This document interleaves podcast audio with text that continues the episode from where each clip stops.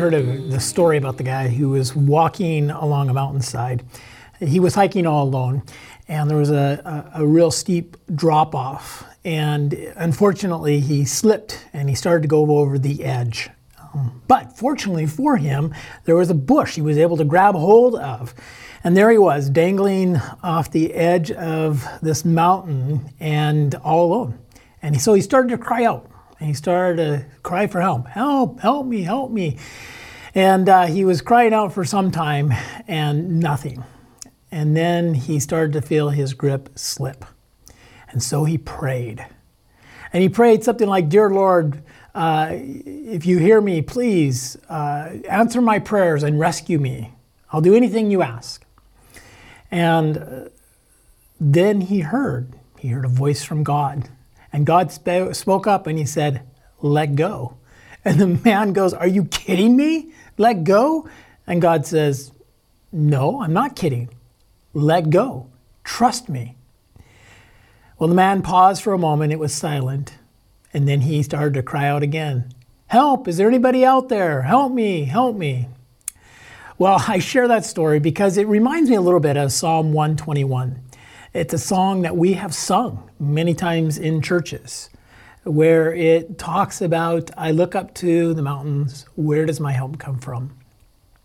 And I think that David is writing this psalm from a place of struggle, a place of hard times.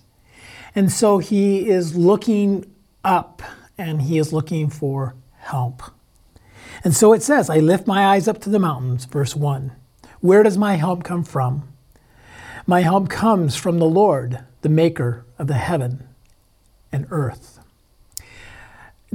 There is mountains. These mountains draw our eyes up, don't they? When, when, you're, when you're looking at a mountain, it just naturally draws your eyes up. It causes you to look at the massive size of the mountain. And then, as David says, where does my help come from? And the answer is Yahweh. He is the maker of the mountains.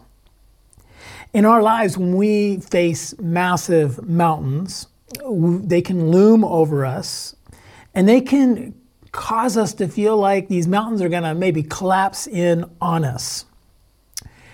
And when that happens, we can run to all kinds of things, can't we? When we feel the pressures of this world, when we have struggles that are so great, and issues and problems that are so great, we will want to run to something to find help. We are looking for something. Who's going to help me? Who's going to rescue me? And David points out that nothing can help him like the one who has created all things. But when I am in the situations, when I'm in life struggles, when I have these massive mountains in my life, I think the hardest thing to do is look past the mountains. I don't know about you, but it is for me.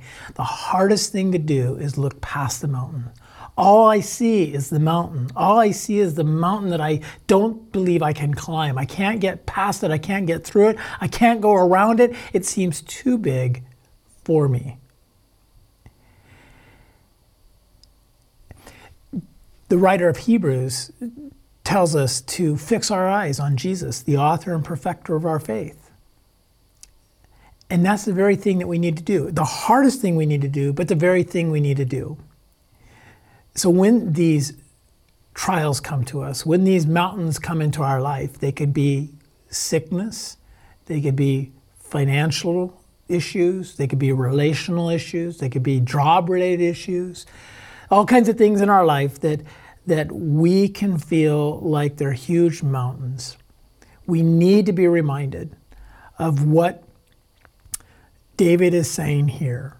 Where will my help come from? My help comes from God. No one can help me but God.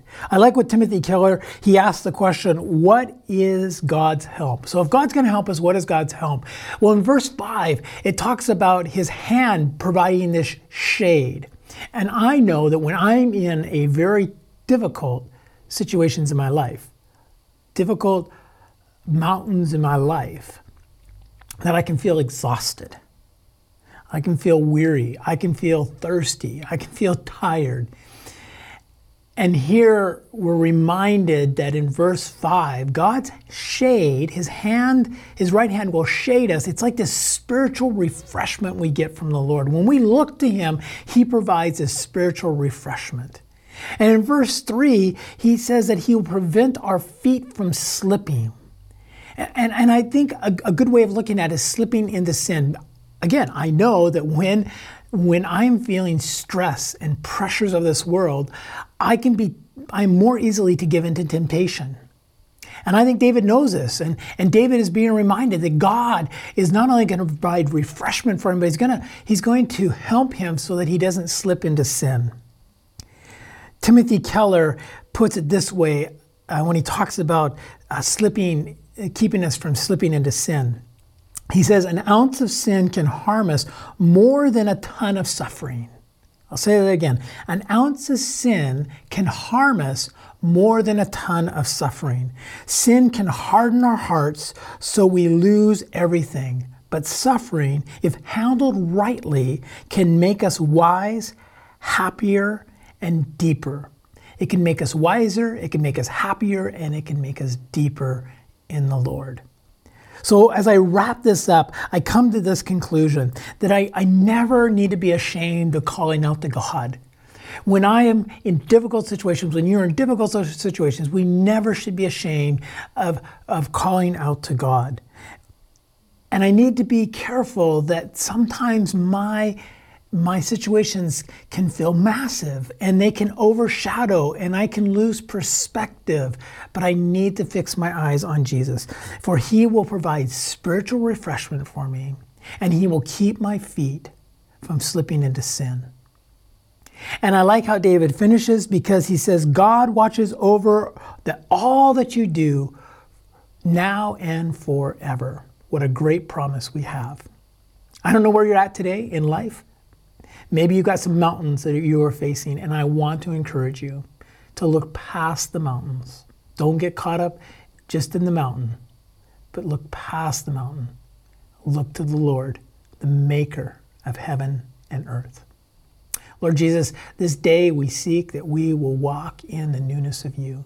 That, Lord, the, whatever mountains peoples are facing, whatever the, the hardships, the trials, the tribulations they are facing, that they will not succumb to the stress and the pressures, but they will look to you. You being the author and perfecter of our faith, they'll look to you that you would provide spiritual refreshment to them. You will keep their feet from slipping into sin. For you know them full well from now, now and forevermore. In Jesus' name I pray. Amen. Lord bless you today.